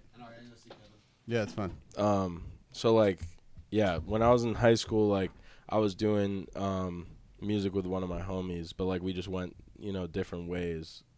Um, in life past, like we're still we're still cool and shit, Yeah. but we just don't really make music together anymore. Um, so like at the time, you know, when you're in high school, it's like a small, it's a very close knit community of a lot of people. So like we had a decent following going for the fact that we were in high school. We were one of the This only. your, your senior year of high school. Nah, I was like freshman through Oh senior shit! year. Oh, so you've been doing music for a grip. yeah, Oh, since word. I was like 14 Word. and um and like that was really when I was just like trying to figure out how to rap and shit. Mm-hmm. So like I wasn't really like the content part wasn't really as much of it was more like the technical aspect of Yeah. it. So you know what I mean? I was in high school, like what the fuck did I have to talk about? Um but yeah, so I guess that's how he must have heard of me. And then he um he hit me up How old were you when you first linked? so I don't know if he remembers this, but when I was a freshman in college, so he must have Mhm. been what, junior in high school? Yeah, it's about like 15, 16. Yeah, 50, yeah, 15, It's si- yeah, bro. 15, 16 years old. He hit me up like early on in the school year when I was still at Temple and was like, "Yo, I got these beats, whatever, Mm-hmm. whatever." I listened to his beats and like I was like, I hear the potential, but it's not there. Like it just doesn't line up yet. And eventually, um, you sent me Aqua, Yeah. Which was one of the f- which was the first song that we put out together. Word. And then I'll let him. I can let him tell the You do a story. lot. from You do there. a lot of young faces stuff too. Uh, yeah, I, I met Youngface um this summer actually because of Michael, and uh, I produced this shit, Horsey Freestyle. I don't know if you've heard that. I don't think I heard that just yet. Um, and then I produced the joint with Mike Fellow and Youngface. Was that Wake Up? the en route joint en route. I heard that. Yeah, off the. EP. yeah, Yeah, yeah, I heard it. Yeah. Yeah, I mean, really, I just be making beats, making music. I have to make music every day for Mhm. What, what software? hours. I'm on, I'm on uh, Logic right now. Word. Been doing Ableton. So do you li- do you live shit. record a lot of stuff? Yeah, man. Um, it really depends. Like I I like to go in um, each session, if you want to call it that, just with a, you know, nothing on my mind, and just let the music speak to me. Like I, I sample a lot. I, I, I use a lot of samples with Mike. Yeah, we'll talk Uh, about the jazz in terms of the yeah. jazz influence and shit. Yeah, when I said that, you seemed like I was like dumb. I'm, am I right? in no, saying that? not no. You're not dumb, I'm not sure. but like But to you're fucking stupid. No, no. To make it more specific, though, is more like I think early on he was doing a lot of jazz sampling, but Mhm. really m- like more in terms of the general aspect. Like the shit we come up come together on a lot is like very sample based. So like Mhm. early on, it was a lot more jazz shit. Um, but I don't know, like what Did what you sample? do the positive song? Nah, nah, he didn't do that Trey. joint. But every every song except the last song on the EP he did. He did the whole Drift EP, and then he did Aqua. What else did you do? You did Where the Love? Mhm. um, and uh, Seems like you guys get along well too, huh? Yeah, bro. we did a lot of shit. But but yeah, it like eventually got to a point where we were just friends, not just making music, and like he was not just sending me beats, like we were just chopping it up. Word. So we would just start listening because he has a record player. We would just listen to records and just find the samples and Mhm. shit. So once we kind of got, once the putting saxophone, trumpet shit and samples got kind of played out, like we had to like start searching for like new shit. So it's more like I don't know. Like what would you say the samples you look for now are more?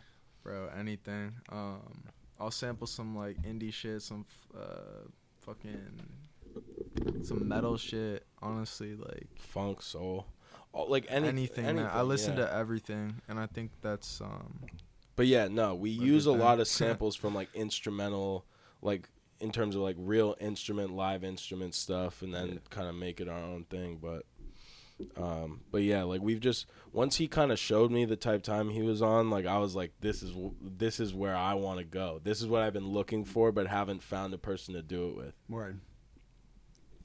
So yeah, 15 is young to be at it, bro. Good for you. Thanks, bro. ass. I can't even Thanks, remember what. I was doing when I was 15.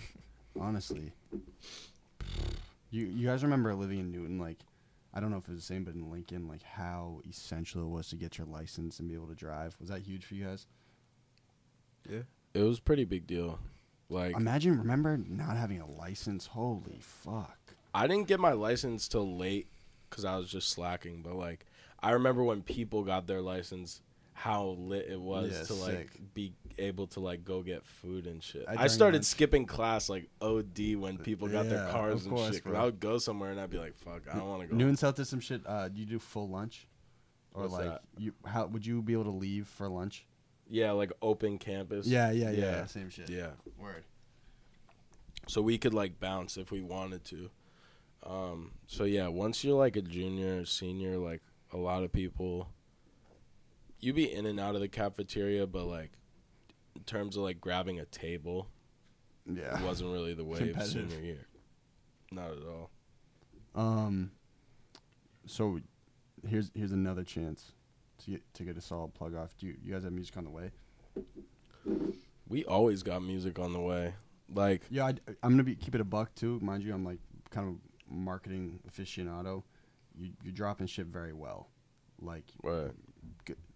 Internet's free, man. Internet's free. Use it. Fucking do it. yeah, hell yeah. And and people like free music all the time. Yeah, so So yo, big ups to you, bro. appreciate that, bro. Because honestly, I don't even think my marketing game's all that. I just put out the music and I like I just hope that the shit carries. But like to hear that you feel like I'm Mhm. I have a good direction with it, that's good. Well, 'cause, you're not like, overthinking it, which is what you have to do. yeah. So that's the thing. But but yeah, how would you describe how the how our music comes together? It's pretty like spontaneous because Yeah, like we're man. always whether it's me sending him some shit on another person's beat or him sending me some sh- shit he does on his own because he does his own thing like with vocals and all that. Um, like we just send each other shit back and forth, and like sometimes it clicks, sometimes it doesn't. Sometimes I don't like what he sends, or sometimes he doesn't like what I send, or sometimes we like what each other sends, but it's not like Mm-hmm. each other's wave, but like Yeah, but over over like there's a maturation process, I'm sure, between like producer and artist, where you guys just kind of start to click a little bit more as time goes on. Yeah. We just he's like one of those types of kids like I'll let him explain it more, but he's one of those types of kids who's willing to try anything. Mm-hmm. And Word, that's huge. and and so for me I would describe not not as hit or miss, but like for my taste as hit or miss. But he's willing to try anything. So like he'll do he'll send me whatever and sometimes it works and sometimes it doesn't but he's going to be doing his thing regardless you feel what i'm saying yeah, absolutely. so like w- would you agree with that Yeah, i would say that's kind of how I it is Totally agree. Like I'm saying, like I just make whatever, you know. Like music is life. I love I love every music, uh, every type of music, Mm. As long as I can see that um the artist, you know, put their heart. I, I can into see you being shit. the type of dude to, to totally love the machine beat pad. You ever oh, thought of getting I one? have one of those Jones. Yeah, I could see you being like the total Yeah. classic, just smashing the pad. nah he def came up on that for sure like at one point You had, you had the full studio pad, or you had the micro. Uh, I got the fucking like the OG shit. I don't know what it is. Like Maschine, not the studio, but just the uh, Bro, so I made beats for a fucking summer, right? Going through it, tough. So I was checking in my friend's house in Mattapan, like consistent. I was like, all right, I'm in the hood, man. I'm just gonna like learn how to make some beats. So I was making beats for like three weeks on his pad, and I was like, all right, bro, like, fuck it, like I'm gonna do this forever. So like I went to Guitar Center, and it says three levels of pads. There's like the Maschine Studio, which is like 800 beans. There's like the Mhm. Maschine, which is 500, Mhm. and there's the Mikro, which is 250. So I go up to the door. I'm like, all right, I want the machine. They all got 16 pads though right it's just like the amount of knobs right Yeah, facts. I honestly couldn't tell you, man. But well that tells it all yeah. huh? And so he was he was like, "All right." Um, I was like, "All right, I'm making beats with my friend in the studio. I'm gonna do this forever, man. Like, give me your best pad." He's like, "Oh, he's like, oh, like you're like a pro. Like, do you want the like the studio?" I'm like, "Yeah, I just did, I've done it for like a month." He's like, "You sh- you want the small one, man? Like, I'll give you the Mikro." I was like, "Nah, man, I'm in this for the long haul." So, all right, I'll give you the five hundred dollar pad. then he was like, "I was like, nah, man, like, give me the best, right?" Buy the eight hundred dollar pad. He's like, "All right, man, enjoy." I go back literally one month later to return it. Yeah, bro. I mean, what I find uh, more uh, as I keep, you know, producing is that it doesn't really matter about the software, doesn't matter about the hardware. It really just matters about that sound. Um, and like, just for any young producers, old producers, I think you can all agree that it's really just about the sound. Um, when it comes What- down what to your it and the feel. are. Yeah, um, and just you know, I think working with Mike Fell has been dope because he's like unique, um, and I think that you should never make a beat, you know, thinking, "Damn, I want to make like a a Drake type beat." You know what I'm Mhm. saying? Like, it's not gonna come out right. You know, no that's facts you want to just I- make a beat.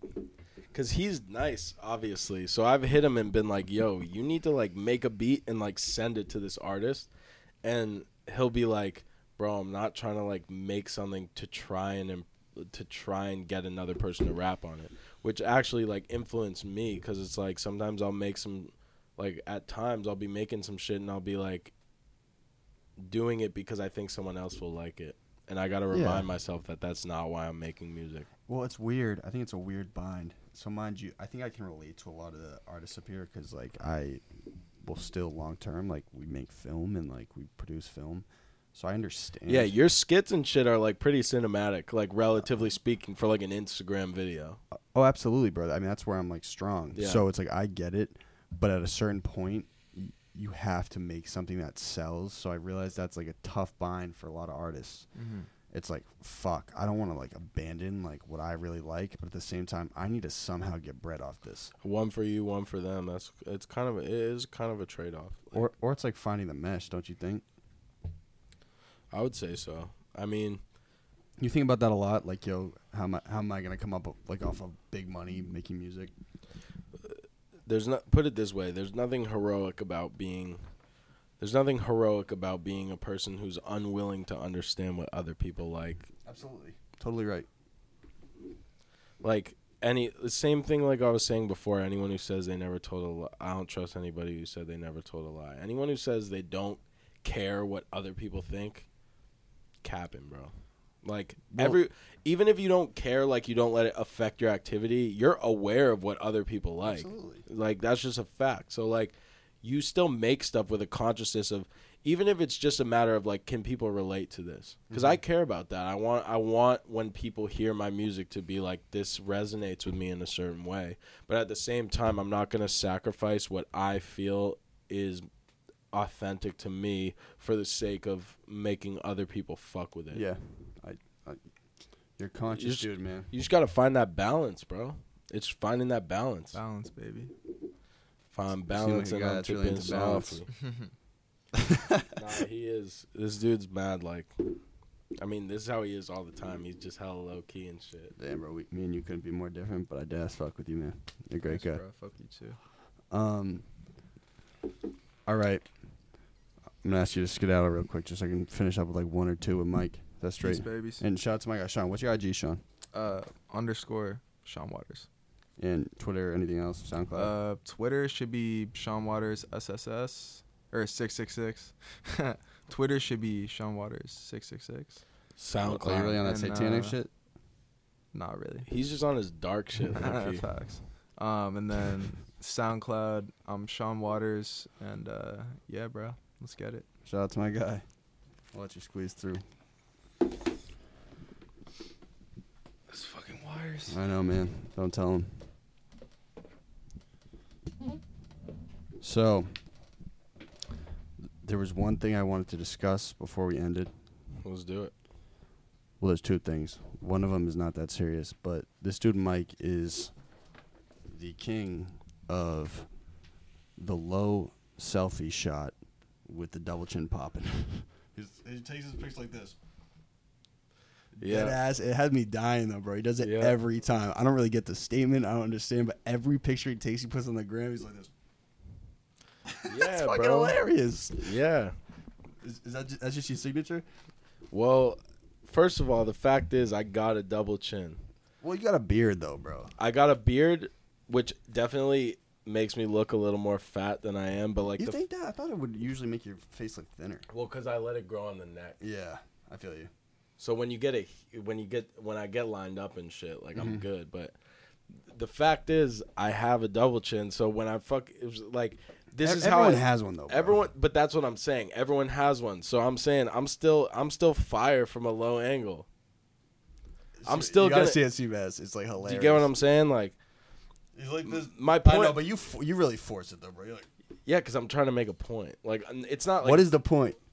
my point is that like my point is that like this like I can look I can look good from a high angle, but like also I'm happy with myself at a low angle. Like this is me when I look like sh- Yeah, bro. This But you, but you also like stick like your shit. tongue out sometimes. Like, it, every time you do it, I'm like, yo, bro, this dude, this dude's really a 101 on IG. That's ridiculous. Seabass, Alright. look, this is shit's This- absurd, bro. I like that. That's your pose. You get what I'm saying? Like I'm not saying it's like some big fucking statement. It's more just like, all right, bro. Like That's some key ass marketing. I That's some can key tip- ass marketing. I can tip the angle to be like this, but like the point of what most of my stories are is trying to get is trying to get whatever I'm saying across. So it's like, okay, like m- I look like this from down here, but I'm still trying to say the same thing whether I'm up here or down here. So fuck it, like I'm just gonna take the picture down here. Also, I'm usually chilling in the whip, so I'm like, I'm not about to be like this in the whip. I'm gonna be like this. You know what I'm saying? Like that's how you. hilarious. That's how you look at your phone. You know what I mean? Like I, if I'm looking at my What- phone what's the like good this, angles like this? I Usually feel some like people hold it up the higher. good angles like this. You know what I'm saying? Like I'm about to post that on my story right now. Yeah, tell, tell me you're on set In that golden deer. of, of the most ram- rambunctious podcast set possible. Also, thank thank you for being patient with the ins and outs. I appreciate that.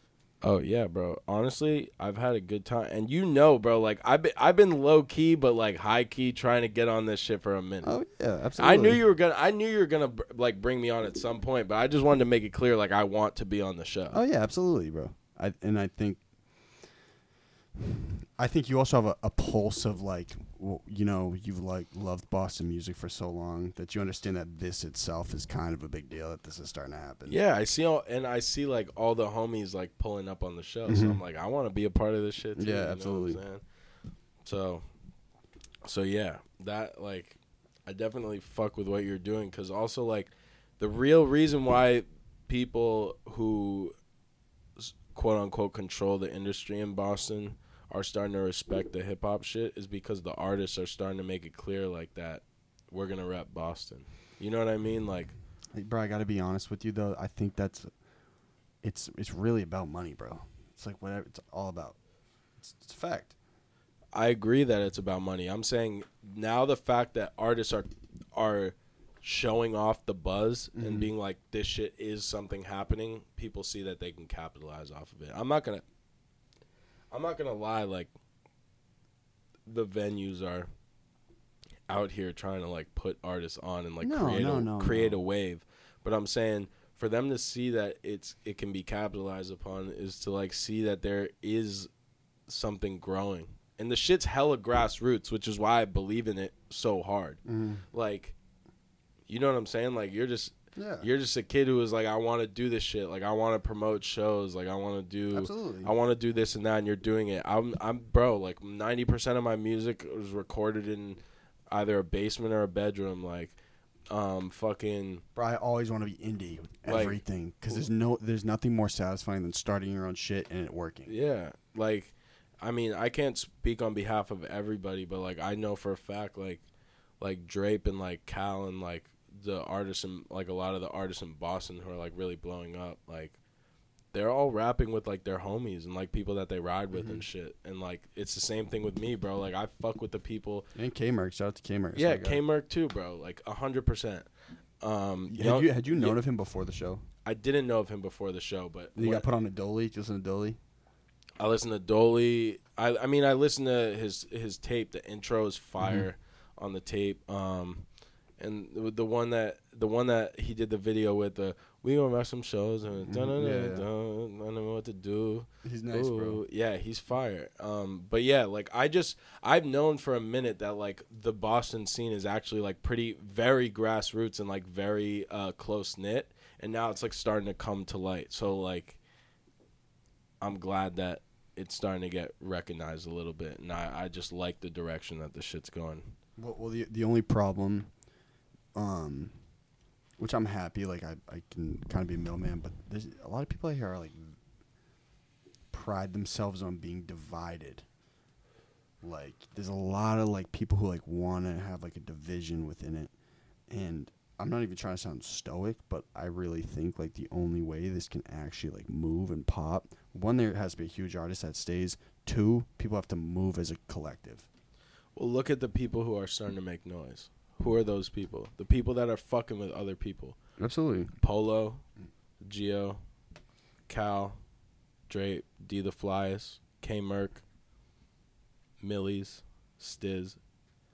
I mean, like everyone everyone who is making noise in Boston right now, me, Youngface, everyone who's making noise in Boston right now is fucking with another artist from Boston or is hip to other artists in Boston. And that's important to put a city on.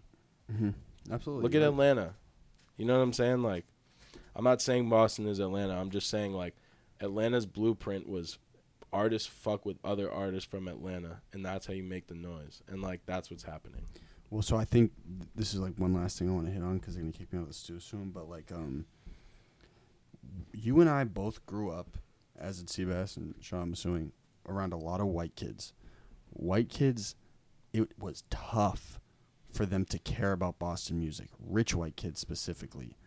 I am just trying to figure out a way to make what's going on here a little bit more marketable for those people because they haven't caught on yet.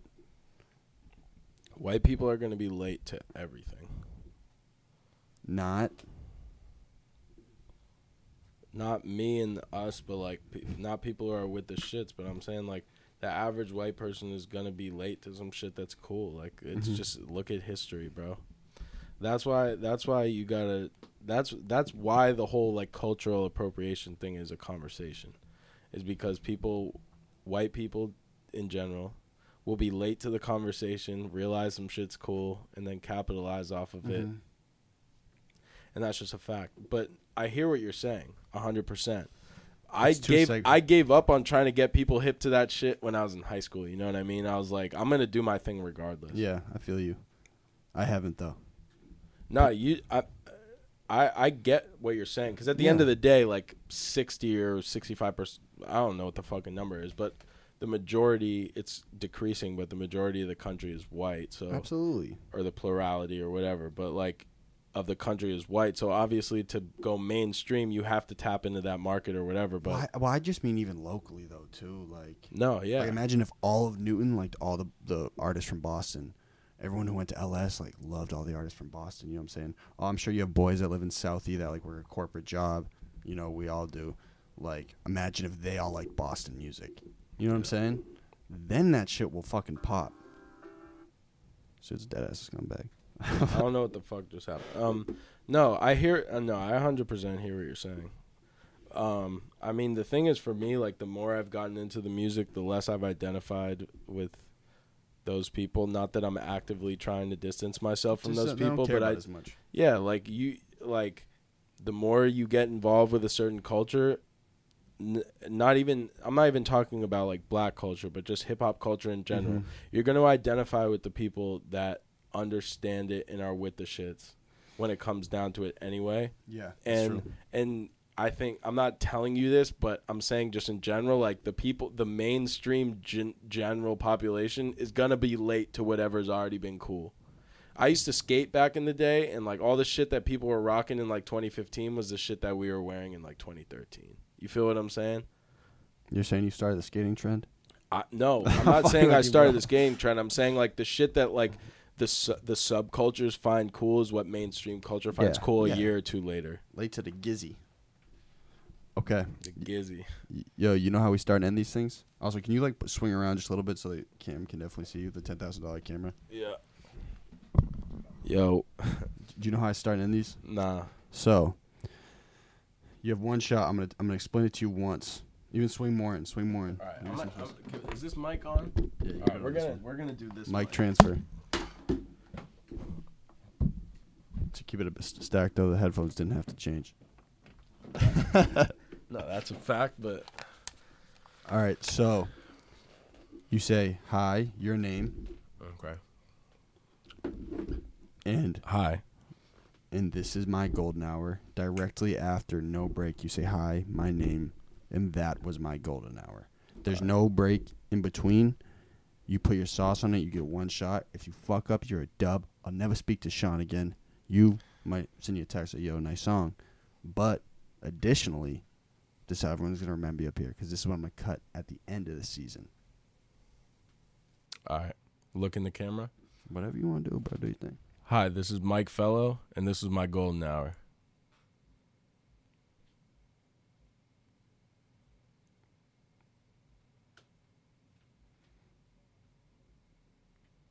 So you gotta say two things, bro. you gotta say this is my golden hour and that was my golden hour. I gotta say both. Yes, bro, because once one opens and one ends. Furious. Hi, this is Mike Fellow, and this was my golden hour, and that was my golden hour. I'm gonna we're gonna go one more time. And it's not even bad. Don't get anxious. It's fine, bro. This is my golden hour, right? Hi, I'm Mike Fellow. Yeah, this is yeah. my golden hour. All right. Hi, I'm Mike Fellow. That was my golden hour. Oh, oh, I see what you're saying because you put one in the beginning and one at the end. Exactly. All right. Hi, this is Mike Fellow. Wait, all right. Hi, this is Mike Fellow, and this is my golden hour. And that was my golden hour. No, it's hi, I'm Mike Fellow. Oh, I gotta and that do- was my golden hour. My bad, my bad, yo. I'm a little. All right. This was all four Modelos. Yeah, I'm off the four. All right. Hi, this is Mike Fellow, and this is my golden hour. Nice. Hi, this is Mike Fellow, and that was my golden hour. Perfectly executed. Only took six tries, Sean. You got to You're gonna still talk to him though, right? What do you Don't. mean? Cu- you can't cut him off completely. Cut what off? You said if I fuck it up, you won't talk to Oh, Sean I'm just fucking anymore. around. I'm All just right, fucking good. around. All right. Hey, your boyfriend a op, he a vulture. Hey,